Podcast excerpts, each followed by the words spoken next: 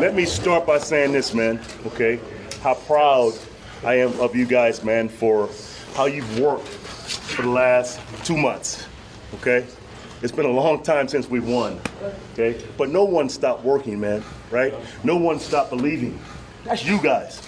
Right? That's the locker room. That's you coaches, man. Okay. Now we got two game balls, guys. We got two game balls. One goes to DT. Okay, he is second. He's second in Broncos history, guys. Okay, with yards and touchdowns. Okay?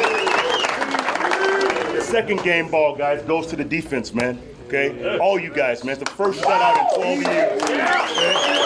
12 year shutout. Defense, 12 years. Together on three. One, two, three. Together. Welcome to the Huddle Up Podcast, your go to show for all things Broncos.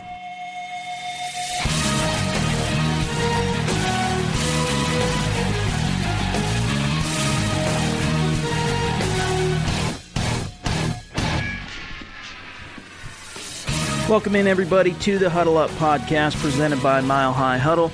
It is time to drop some knowledge. We have a win to celebrate today, ladies and gentlemen. I'm your host, Chad Jensen, Scout Media, CBS Sports Digital. With me, as always, Will Keys, editor and writer at Mile High Huddle. Will, the Broncos did it. They finally got that monkey off their back. They broke the streak honestly, it, it, feels like forever ago in a day since they actually won a game.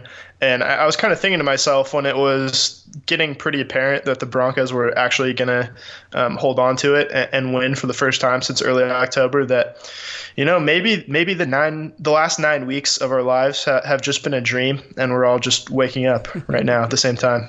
Well, they were such a different. We're going to talk more about this, but the complexion and the tonality of them as a team was so utterly different oh, on yeah. Sunday against the Jets that it does feel like we've been in some kind of weird alter, you know, alternate football universe. It absolutely does. Yeah, it's not what you expect being a Broncos fan, and um, I, I, think a lot of people have ha- had to come to terms this season um, with the fact that even with a franchise as excellent as the Broncos have been, um, you know, especially if you want to use the metrics that they that they always bring out since Pat Bowlen bought the mm-hmm. team in 1984, you know, a, a season where you're where you're four and nine through 13 games is just not common, and but at the same time, it, it's going to happen every few years. And um, fortunately for us, it, it happens a lot less often than it does to a lot of other teams. So things could be a lot worse. Here's to a rebound from that eight game losing streak. There you go. Now, we don't have a lot of time today, have some things going on tonight. It is my birthday, so I'm a little bit short on time, and uh, I'm, I'm inching ever so much closer to that dreaded 4 0, the 40 year old what do they call that now? That's I guess that's technically you're you're you're creeping up on middle age when you get to 40, I guess. But that's that's the reality I'm staring down right now. So a little bit short on time, but we're here to give you a deep dive on your favorite team, the Denver Broncos. We need your help. Make sure if you haven't done it, go to iTunes, go to Stitcher, whatever service that you're listening, whatever app that you listen to this show, and leave a creative review. Rate the show. Big deal for us. Also, follow us on Twitter at HuddleUpPod and at Mile High Huddle. And we do have some really good stuff to get to today. But first, we want to say thank you to our sponsor, Rep the Squad. This is one of the coolest services for a Broncos fan out there. Rep the Squad is a jersey subscription club that lets you rep every jersey you want. Hundreds of different jerseys. Rep the Squad lets you switch between your favorite stars and styles whenever you like. So maybe next week or this week, you know, it's Von Miller with a road jersey, and the next week it's, you know, another road game, I guess. So Emmanuel Sanders or an alternate, whatever you want to do. Adult memberships are $19.95 per month. Youth are $16.95 per month the way it works, you get new jerseys arriving each week, fresh and clean, within two to three days from the time that you order. It's kind of like Netflix for jerseys. Rep the Squad allows you to rep your team, to rep the Orange Crush all season long, no matter if it's home, away, or an alternate. It's free shipping both ways. You get to cancel whenever you want. But here's the key use promotion code HUDDLE, that's H U D D L E, to get 50% off your first month at repthesquad.com. That's promo code HUDDLE at repthesquad.com. All right, so these last two months of Broncos football have been absolutely brutal. But I guess if the Broncos are going to snap their losing streak, they might as well do it in historic fashion, and that's what they did, shutting out the Jets 23 to nothing. It was actually Denver's 18th all-time shutout and their first in 12 seasons since 2005. And in limiting the Jets to 100 total yards, they had 59 rushing yards, 41 passing yards. The Broncos became just the fifth team in the last 17 years to shut out an opponent while also allowing 100 or fewer yards. So that's an interesting side note. Um, also, the Broncos posted two takeaways, an interception, and a fumble recovery to finish plus two in the turnover margin. It's again here we are living in it's opposite day, opposite week. The game marked Denver's 32nd consecutive victory when winning the turnover battle. So they extended the streak, which dates back to 2012, and it's currently the longest in the NFL and the longest overall since Green Bay did it for 34 games from 2009 to 2013. Now, the biggest trope I've heard from Broncos country, besides the fans being disappointed that the Broncos didn't embrace the tank for draft position and play to lose, is the one that somehow this win takes the onus off of Vance Joseph, that a single solitary victory in a desert of losses somehow absolves Joseph of his historic losing streak and perhaps even saves his job. Let's talk about that first. I made a video after the game basically posing the question was this win enough to save Joseph? And the comments on milehighhuddle.com and social media were very dismissive of that notion. But I would kind of disagree. I'm not going to go so far as to say that Joseph saved his job absolutely in one fell swoop, but I do think the nature of the win was enough to earn him quite a bit more rope or more benefit of the doubt. Ian Rapoport, for example, reported before the game that Elway is really hoping this works out with Vance Joseph. And I believe him. My insight is that Elway and team president Joe Ellis, they're looking for reasons to avoid having to fire Joseph. They don't want to have to hire their fourth head coach in the last seven years. So, Will, while I won't go so far as to say that Denver's Week 14 win saved Joseph's job, I will say it helped buy him a little bit more time, so to speak. You know, earned him a little bit more rope to prove himself. If the Broncos win one of their final two road games, it might be enough to save Joseph, even if that's all they do is they win one more and it's on the road. Because the Broncos haven't won on the road yet this year. And then the next two games are at Indianapolis and then at Washington before finally closing at home versus the Kansas City Chiefs. But what say you, Will? How did week 14, in your mind, affect Joseph's standing with the Broncos? Right. So I, I, can see how people would come to that conclusion after yesterday because I think the nature of losing streaks, and especially one that lasts for, for eight whole weeks, is that when you actually break that streak one way or another, and it doesn't matter if you if you do it on a last second field goal or if you do it in really dominating fashion like the, Broncos did yesterday, there's going to be a really cathartic reaction, and it's just going to be an emotional win no matter what. And I, I think if this game had had taken place in Week Four, um, when the Broncos were two and one, and, and this had pushed them to three and one, it would have just been another another win, kind of another another notch on the wall just to say, all right, well, we, we took care of a team that we should have beat at home um, in, in, the fashion that we should have. Right. And they didn't really play on offense spectacular spectacular football necessarily other than that they didn't turn the ball over which in the context of the 2017 Broncos really is spectacular they played up i think to to their potential on on defense and more than anything they proved that when all things are clicking they're a much better team than the Jets. And I think when all things are clicking and all things are going well, and the ceiling of this team is is actually an above average team, and they just haven't shown that since October, um, for one reason or another, and, and that's a whole nother story. But I don't know uh, if it really saves Vance Joseph's job at this point. Um, I think he'd make a much better case for himself if he if he went out four and zero oh in the last quarter of the season because I don't know I don't really have any metrics to to back this up and this is probably just a gut feeling but tell me what you think and I, I think that the last quarter of the regular season um, for a team that has kind of already been eliminated from the playoffs mm-hmm.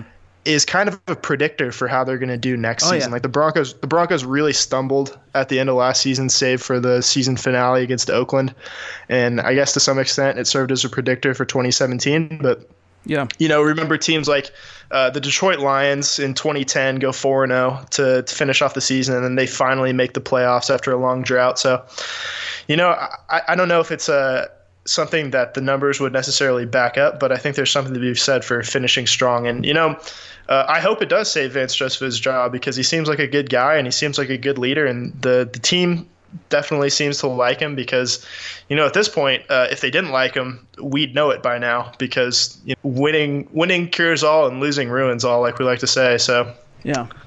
that's that's kind of where we're at with Vance Joseph right now.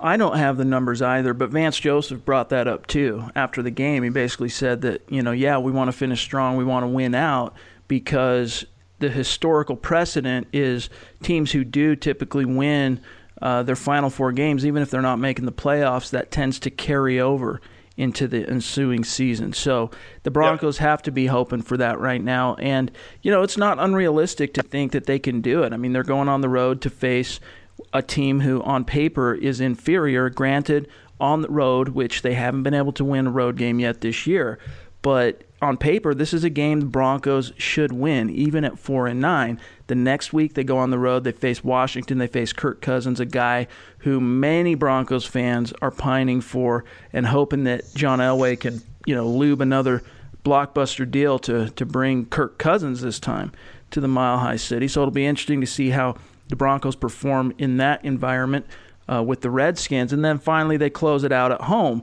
with a Kansas City Chiefs team whom we've learned a lot more about since the last time these two teams met. This Chiefs team, obviously, Oh, yeah. I mean they they finally got a win, but I mean they've been on an enormous slide. And I mean I don't I, I haven't taken a look actually at the AFC West. I know they're still in it, obviously, with with the Chargers being the team that has the most momentum. But I mean that game could be very uh, important for the Chiefs to end the season. Uh, so it'll be interesting to see if the Broncos can put some kind of an exclamation point on this season and finish out strong and take down a divisional foe. Now, one bright spot, another bright spot, I should say, that was historic in Denver's win was Demaryius Thomas, who led all players on the day with eight receptions for 93 yards and a touchdown reception, 20 yarder. He now has 8,475 career receiving yards, 56 receiving touchdowns, and of course, he leapfrogged Hall of Fame tight end Shannon Sharpe to take second place all time for the franchise in both categories. Only Rod Smith is ranked higher than DT in those two different categories, and it was nice to see him, you know, ball out like he did. He played very well, but at the same time, he had that one maddening drop. He giveth will, and DT taketh away. Yeah, it's kind of been the story for Demaryius Thomas his whole career. Um, it's almost it's almost like I don't know. This has kind of been the case for a while, and maybe maybe I'm biased just from like seeing plays like uh, that Kansas City game in 2012 where he just went up over the top and and caught that ball in the back of the end zone with one hand, which is still like one of the one of the most impressive catches, like one of the most physically dominating plays that I've seen in a long time. But it's like he just he has a knack for coming down with contested balls, and it's like when the ball's right there and it's about to hit him in the chest. He, it's like it's too easy, or he's bored, or he, like he needs some degree of difficulty to reel it in. But I, I don't know. That's that's kind of been his. Um, I, I guess his his football profile for a while is Yep. he's just an insane playmaker, um, but he just has lapses of con- concentration. And you know, what's this year eight for DT now? Uh, 2010, 11, 12, 13, 14, 15. Yeah, year eight because Von Miller's Yeah. seventh. So Yeah, so I don't see that changing for him, but I think at this point you'll take what you can get from Demaryius Thomas. And I think the important thing that the Broncos learned yesterday is you really have to get DT involved early and often, and you see what happens when he does because you know they're targeting him really early, and even on that first drive that ended up in a field goal, um, Trevor Siemian threw the ball in the end zone to Demaryius Thomas, ended up being a little bit high, and then Jamal Adams came through and actually kind of yeah. Yeah, hit him in the hit him in the stomach, which I thought was a late hit and kind of unnecessary. Well, the Ball wasn't really catchable. that's the thing too is that Trevor. What's another thing that's been so frustrating? We can we're going to talk about this a little bit later, but we might as well talk about it now. Is that Trevor Siemian just has not been good at feeding his playmakers this year? I mean, and that even dates back to last year. In that, I mean, how how long was the streak? I think it almost went a full season that Demaryius Thomas did not catch a touchdown pass, and Trevor Siemian was the the steward of that um, fiasco for most of those games, except for one. No, yeah, except for one, if I if I recall correctly, that Jacksonville game last year on the road and that's been another thing about Siemian that's been frustrating is just one of many things is that he doesn't it's some of those simple things like feeding your playmakers, especially your receivers early, like DT. I agree with you. He's a guy that needs to get the ball early to get into a groove, to get his confidence up, to get his dander up. And it usually, it's just like watching the game on Sunday. As soon as that first drive, I mean, I had a feeling right there. I think I tweeted something to the effect that he's going to have a big day. If you get him involved early, Demaryius Thomas is going to produce. But Trevor Siemian had himself a solid day. You know, wasn't spectacular. He went 19 to 31, completed 61% of his passes, a couple hundred yards, and a touchdown, 90.8 uh, quarterback rating, and most importantly, no turnovers. He's now nine and three all time as a starter at home, four and one at home this year. And I'll give him this. Siemian, you know what? He was efficient. He, he executed well, Will, on third down, at least early in the game before the Broncos went into ultra conservative mode. He protected the football. That's the model, at least with this team.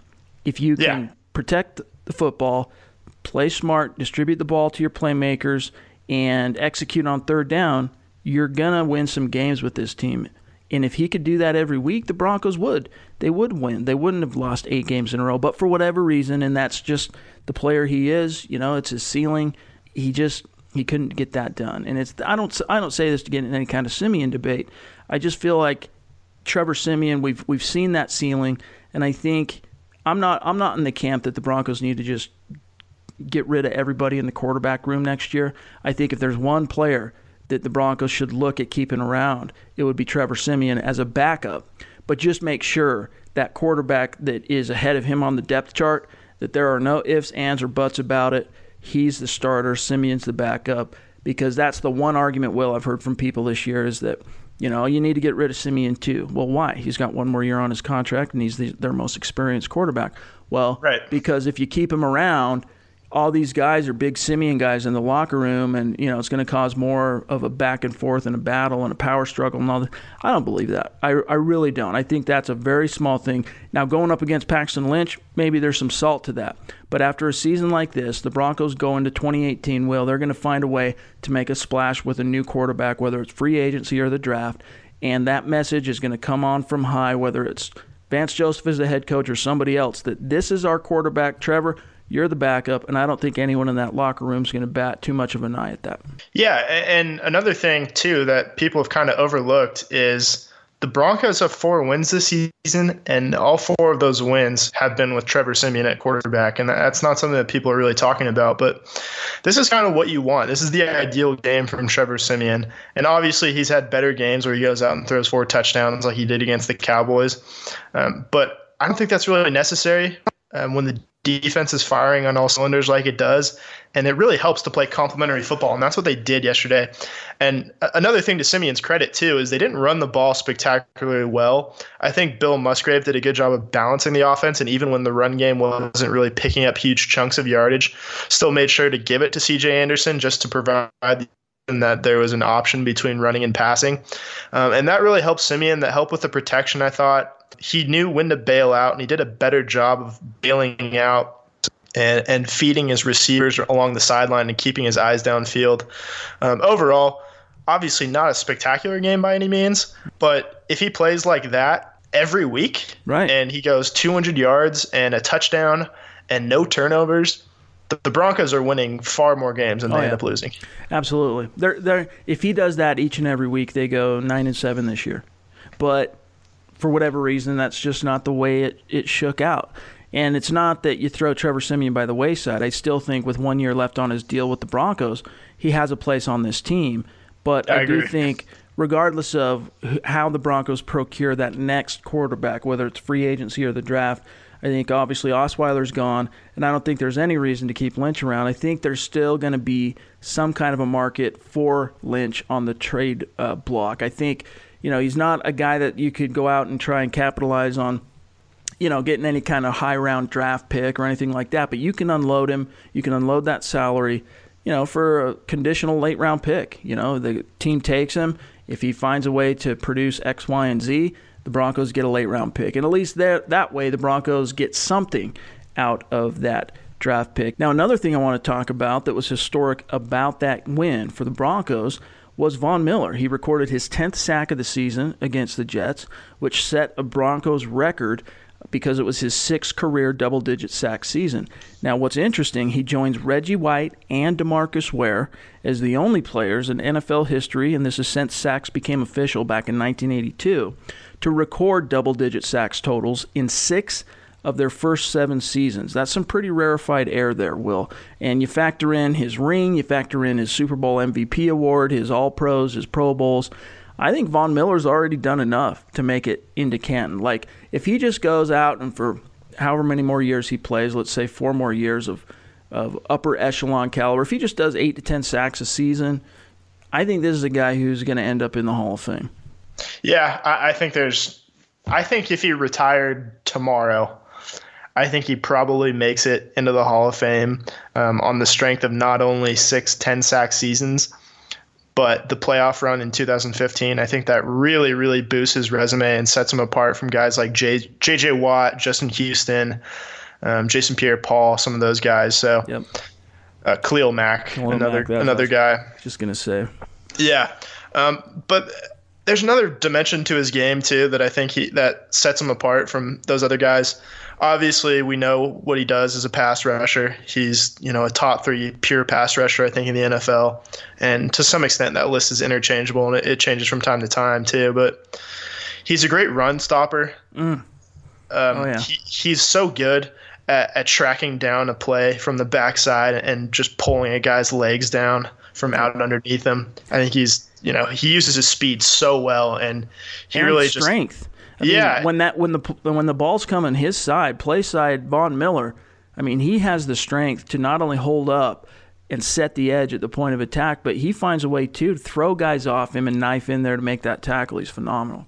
Yeah, no, he's he's an unbelievable act. He's an unbelievable athlete just because, like he said, like he's super strong. He's incredibly fast, and he's he's probably the most flexible uh, linebacker I think there is in the league, and you can see that when you see him go against offensive tackles and see how low to the ground he gets on pass rushes. It, it's really it's I don't know it's from another planet. I've never seen it before. It's cool but also to see how he sets up tackles like the, oh, yeah, yeah. the sack he got uh, on Sunday against the Jets, that spin move, like that was a play that was many plays many snaps in the making. The way he finally set up that tackle, spin move. I mean, it's it's interesting the game within the game, and Von Miller has has mastered that obviously. Yeah, and another another dimension to his game that I don't think people bring up enough is he's actually very good in pass coverage too. Because if you want to go back to the 2015 playoffs, and there there are more recent examples, but I think this is the most um, telling of them all. And you go back to that AFC Championship game, he picks Brady in in the Broncos within the Broncos 20 yard line or the Patriots 20 yard line I should say um, right in their own territory and that sets up a touchdown pass to Owen Daniels. The Broncos don't win the game without that play by Von Miller I don't think. I don't think the mm-hmm. offense is is charging the length of the field and then cashing in um, with a touchdown. And remember that was only a, a one point game. Yep. and Another play a couple weeks later in the Super Bowl, he covers Jerricho Cotchery and, and breaks up a pass in the end zone um, and remember, that was a six point game before TJ Ward recovered that Von Miller strip sack, too. So. Oh. If you you know those those two pass breakups, well, one one was a breakup and another was actually an interception. Uh, the Broncos don't win the Super Bowl without it. I don't think they even get to the Super Bowl without it. He's got every tool that you need. He's a phenomenal leader. This this year, I mean, as bad as it's been for the Broncos, Von Miller has still found a way to lead, and it's been impressive with Demarcus Ware now gone to see him turn that corner. And we still have a few more topics we want to get into before we get out of here, but before we do, we want to say thank you to our sponsor, Audible. Guys, if you haven't done this yet, make sure you capitalize on the opportunity to get a free audiobook download that comes also with a 30-day free trial at audibletrial.com slash huddle up. There's over 180,000 different titles to choose from iPhone, Android, Kindle, or MP3 player. Doesn't matter what you what you're using. Again, audibletrial.com slash huddle up. I use this literally on a daily basis, which is one of the reasons why we formed this partnership with Audible because it's a product, it's a service, it's an app that I fully believe in and utilize. And especially those of you who are the hardcore listeners, you like the Audible medium, you like listening to your content. And there's so much cool stuff on Audible, no matter what your tastes and what your interests are. So capitalize on that opportunity to get a free audiobook download and get that 30-day free trial. And it's also a big reminder.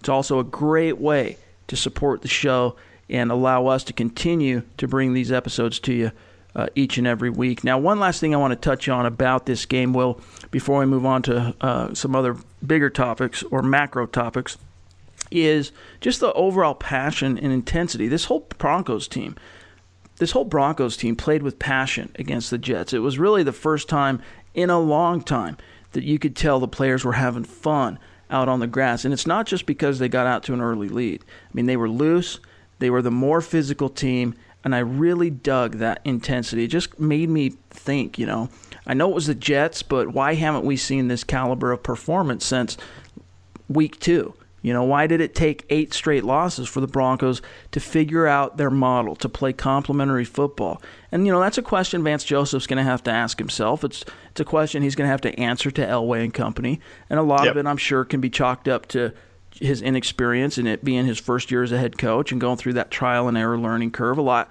can probably be attributed to, you know, inheriting a veteran football team that was still very much living in the past and holding on to this past Super Bowl glory and old grudges and all this stuff in the locker room. A lot can also probably be summed up by having one of the worst quarterback situations in football. And John Elway knows he handed Joseph a terrible quarterback room. It's not that the Broncos, it's not that John Elway didn't or hasn't tried to address the quarterback position. It's just that the moves they've made haven't worked out. They've turned out to be fool's gold.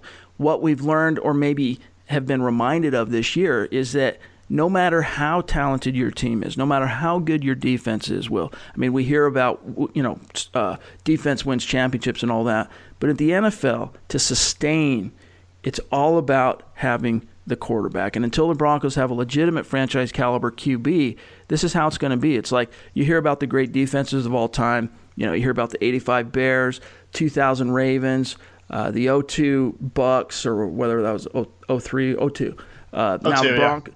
2013 Seahawks, 2015 Broncos. I mean, these are teams that won one Super Bowl. These aren't, when you hear about defense wins championships, yes, there's truth to that. But there's also, you don't want to go too far down that rabbit hole because the teams who have won with these elite historical defenses have been flashes in the pan. I mean, the Bears, they were good after 85, but they never went back and won another championship, and then they, they fizzled. And the same can be said for each and every one of these defenses. So, yes, you need to have the pieces in place to be competitive defensively. But the more important thing to sustain success is quarterback. And until the Broncos have that guy, they're going to continue to be unpredictable. They're going to continue to be inconsistent as a football team who probably loses more games than they win.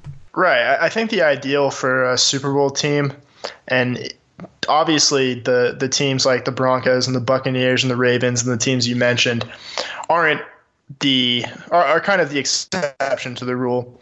And I think you do need a, a prerequisite level of defense uh, to win.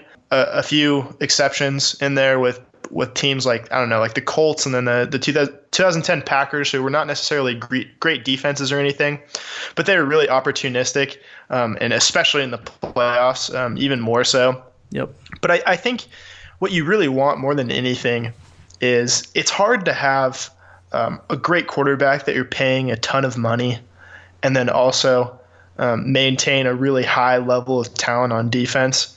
So I think I think the ideal would would probably be a, a great defense or at least an above average defense with a quarterback who's making first contract money. And you think about teams like the 2013 Seahawks um, and, and maybe like Joe Flacco on the Ravens before he signed his big contract, which which obviously you can see the results of what happened there, and, and they're fools. they don't.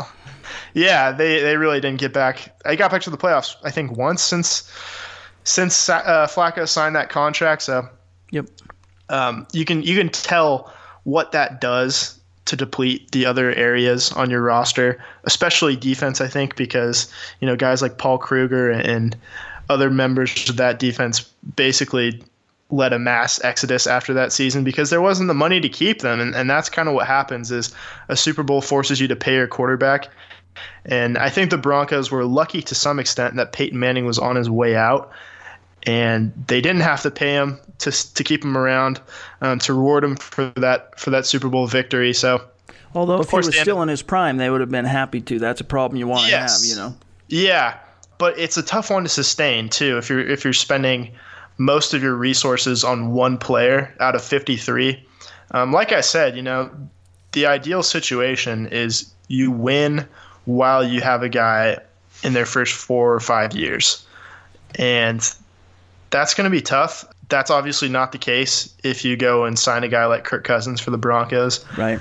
I think which is one of the big reasons why I'm I'm more of a proponent yeah. the Broncos need to go back to the draft, but that's not I what agree. this episode's about. Right, right, right, and we'll touch on that later in oh, the yeah. season, obviously. But yeah, no, it, it's it's kind of a it's a little bit of a conundrum because you you want to allocate top level resources or you want to have a you want to have a top level guy at quarterback without allocating top level resources because it really takes away from the rest of your team. That's kind of the one of the one of the catch 22s of professional yep. football right now. Damned if you do damned if you don't.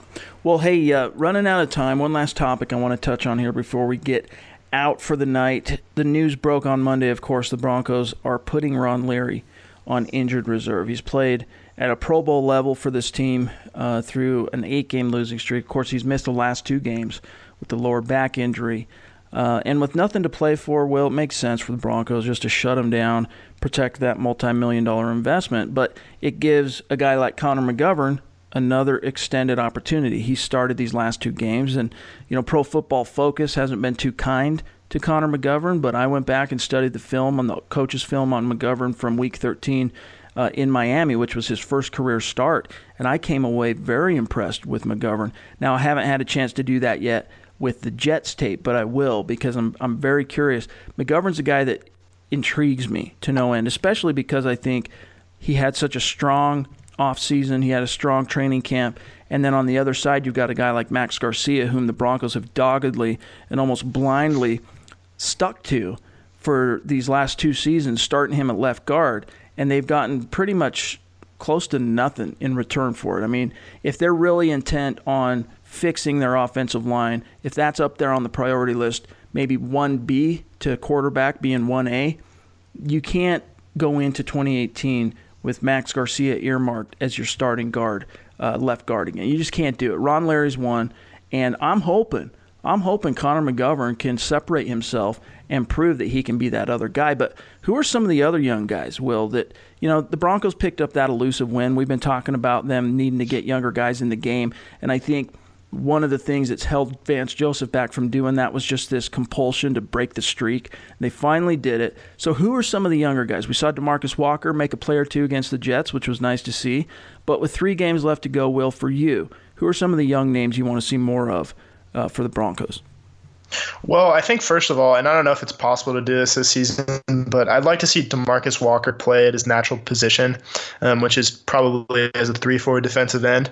And uh, you know, with with Derek Wolfe out for the year, that seems like it might be a little more feasible. But given the way that he trained, I, I think they pushed him towards being an outside linebacker, and it's hard to.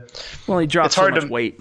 Yeah, yeah, it's hard to get that strength back and and, put your hand in the ground for the rest of the season when you've prepared basically to be an outside rusher, you know which what? he hasn't really been super effective at. I think they they played him. They rushed him a few times from the inside, uh, at least late in the game.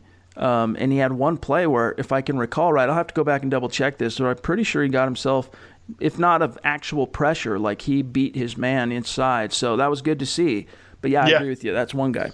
So the other guy that comes to mind is definitely the running back from Coastal Carolina, D'Angelo Henderson. And I don't, I just looking at him in the preseason and, and seeing what he brought to the table. Obviously, he fumbled a couple of times, but he had that uh, long run to win the game in Chicago and was generally just very, very productive. Otherwise, I think a good special teams player as well. But he he didn't really seem like a guy who needed a redshirt year. and Jamaal Charles hasn't been particularly effective, and I know that he's a veteran, and, and you're going to give him, especially when the playoffs are on the line, you're going to give the veteran um, the snaps and, and, keep him active while deactivating, you know, a fifth round rookie. But the season's not on the line anymore. And Jamaal Charles hasn't been necessarily, and this it's not all his fault because I don't think they've been necessarily game planning around him or putting him in the best opportunities to succeed but he hasn't been particularly effective and he hasn't made a ton of plays, yep. um, especially in the latter part of the season. So I think with three games, there, there's really no reason to not see what you have in D'Angelo Henderson and, and, give him some meaningful snaps. Let him let him see and, and work out those ball security issues while there's really nothing on the line and and yeah. you know give him a chance to to to take some real live reps and, and get hit by some NFL players. It's basically an opportunity to play guys in three more preseason games, three exhibition games, if you will, but going against first string caliber talent, right? Because that's yeah. that's the downside to preseason snaps for these young guys is they look good because they're going against second, third, and you know fourth string guys. So that would be one of the added benefits is seeing how they play against other veterans in this league, first and second t- uh, team guys who are fighting for their careers, who are fighting for postseason berths and all that. I think really it just comes down to the young guys. I mean, I want to see more Cody Latimer. Now, I mean, he's in a contract year. I think the yeah, Broncos definitely. need to they need to find a way to to give him some more looks in these remaining games because I think he's a guy they need to try and find a way uh, on a team friendly basis to bring him back. Jordan Taylor, you know, Marcus Rios, he's an undrafted rookie. They sat Brendan Langley, their third round pick this past week. They didn't. He did not dress. He was a healthy scratch. They promoted Marcus Rios off the practice squad, undrafted out of UCLA, cornerback, and he dressed. Let's see more of him. Let's see more of Langley. Any of the rookie class uh, who haven't had a lot of opportunity yet, including Jamal Carter, put him on the field. And we'll probably see a lot more of Jamal Carter actually because uh, Justin Simmons sprained his ankle, and technically he's day to day, but. Uh, so there might be more opportunity there, but I'm not just talking rookies. Like, let's see more Jordan Taylor. Let's see more Connor McGovern. Any of the guys that sure. are on the 53 that the Broncos need to know more about, especially anybody that's going into any kind of restricted or exclusive rights free agent thing going into next year, or even unrestricted, like in the case of Cody Latimer. Let's get him on the field and see what's what. Yeah, I mean, you brought up Jordan Taylor, and if we are going to give out game balls this week, I think he'd probably get my first one, um, just for just for a- actually executing the football act of catching a punt and then running forward in a semi-straight line without losing control of said football. But he, he was a really, I think, a revelation at punt returner and kind of proved that, that you know you can have a guy that's going to catch the ball and maybe not be the fastest dude in the world, but he's going to take good angles and he's going to get you a pretty solid average and put you in a good position to succeed on offense. So um, I think he's a guy that you want to keep back there at punt returner for the rest of the season and, and then kind of work from there. But I was really kind of disappointed this year in, in, Jordan Taylor as a receiver, mostly because um, they didn't really play him a lot. Like he was yeah. inactive for a, a, good majority of the season, and I think definitely based on the way he finished 2016, going back to games like um, that Saints game and then that Chiefs game, um, where he really established a good rapport, I thought, with Trevor Siemian. I thought that was going to be a bigger factor this year, and um, I think Bennie Fowler early in the season kind of took his role, um, especially in that Chargers game where he caught two touchdowns, and then in that Dallas game he was getting a lot of targets. Um, I'm happy to see that Cody Latimer is really making plays as a receiver. I was really impressed with that 27-yard back shoulder throw by Trevor Siemian that Third Cody down. Latimer came down with. Yeah, that was a really important play that led to the led to the um, to the field goal. And you know how tough it's been for the Broncos to even get a lead early in games. So that's a really big play and a really big confidence booster for a quarterback and really the offense as a whole. And we know what he does on special teams, and I think that's worth the worth the price of admission alone for for a guy like Cody Latimer.